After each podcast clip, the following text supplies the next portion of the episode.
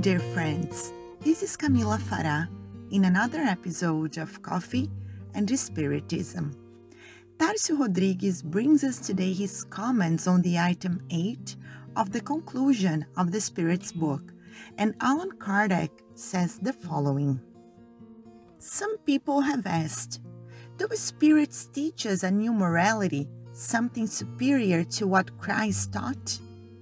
And if this morality is none other than that of the gospel, what has Spiritism come to do?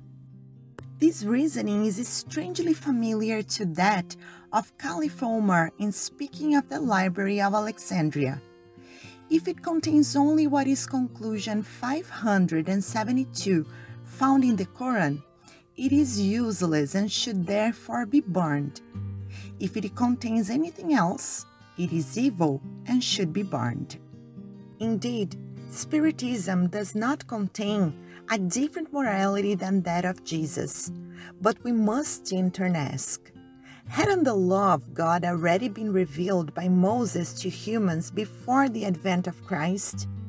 Isn't Christ's doctrine found in the Decalogue? And will it therefore be stated that Jesus had no reason to give his moral teachings?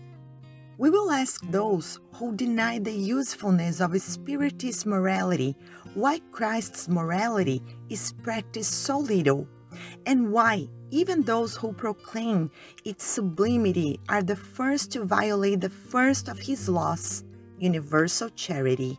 Unquote. Kardec and the Spirit's book itself reminds us that the model of moral perfection that may inspire us is in the examples and teachings from Christ.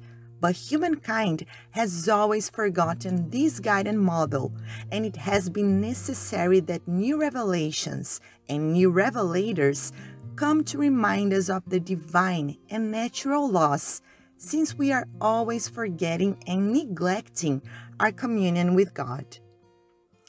And as Jesus had foretold, the time has come to reestablish the knowledge in its true sense, the time to clarify questions hitherto not understood about life and death.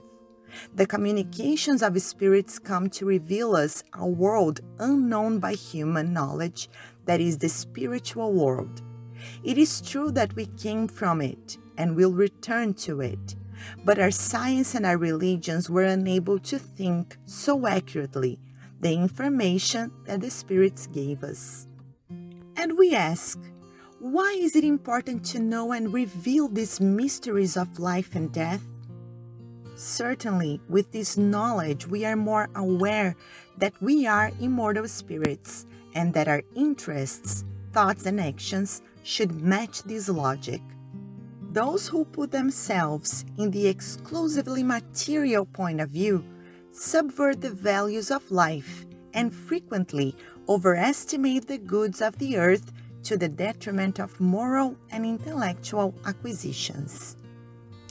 And we quote the end of Kardec's comments on the item 8 regarding Spiritism.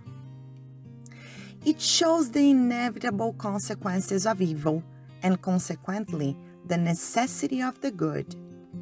The number of those in whom it has aroused better sentiments, neutralizing their evil inclinations and turning them from wrongdoing, is greater than supposed and is increasing every day.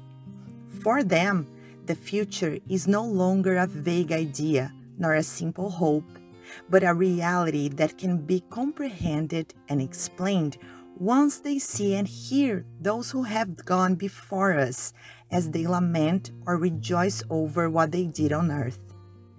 Those who witness these communications are led to reflect on them and to feel the need to know, judge, and amend themselves. Unquote.